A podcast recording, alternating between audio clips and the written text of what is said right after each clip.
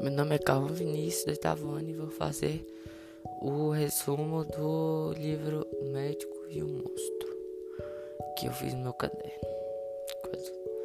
O advogado Henry Jack, o médico e Eduardo Ryder, sem profissão definida, são as três pessoas envolvidas diretamente na trama novelesca no mistério da obra, o que teria levado é, Jekyll homem recatado, elegante, de finas maneiras, a proteger até depois de sua morte.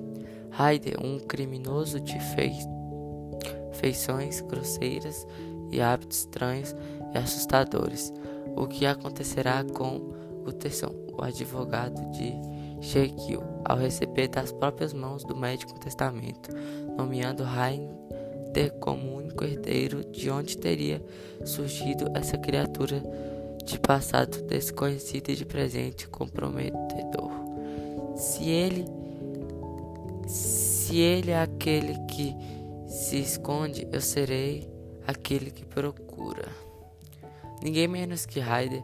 A partir desse pronto, o médico começa a se isolar em seu quarto, deixando de lado todos os seus conhecidos, enquanto o advogado passa a acreditar em sequestro, chantagem e até mesmo assassinato envolvendo o amigo. As piores hipóteses passam a adquirir sentido quando se um velho rico e tranquilo é assassinado de forma brutal sob os olhares de uma criada do alto de uma janela. Após a descrição da moça, Ryder se torna o maior suspeito do crime, passa a ser perseguido pela polícia local desaparece sem deixar vestígios. No mesmo, é, no mesmo instante em que Jekyll ressurge na sociedade, a partir desse ponto o leitor ainda irá encontrar muitas surpresas até a revelação final. Quando o espesso, espessos na nevoeiro londrino irá se dissipar, dissipar numa linguagem bem acessível o Médico e o Monstro inspirou diversos atores na construção de suas obras, gerou alguns filmes, principalmente os que envolvem dupla personalidade e até um personagem dos quadrinhos.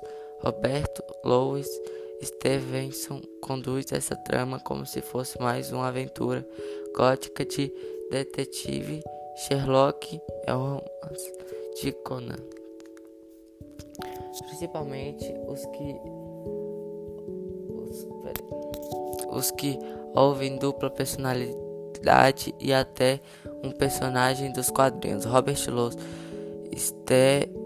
Stevenson conduz essa trama como se fosse mais uma aventura gótica de detetive Sherlock Holmes de Conan Doyle, deixando pistas e intrigando ao mesmo tempo em que suas descrições perturbam o leitor desacostumado com o gênero.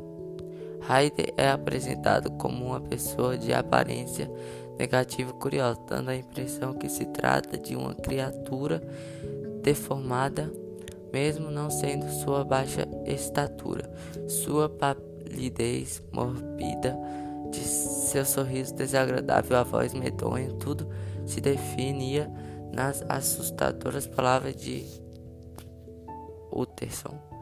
Pobre Jekyll, se alguma vez via a marca de Satanás no rosto, foi no seu amigo. Esse foi meu resumo.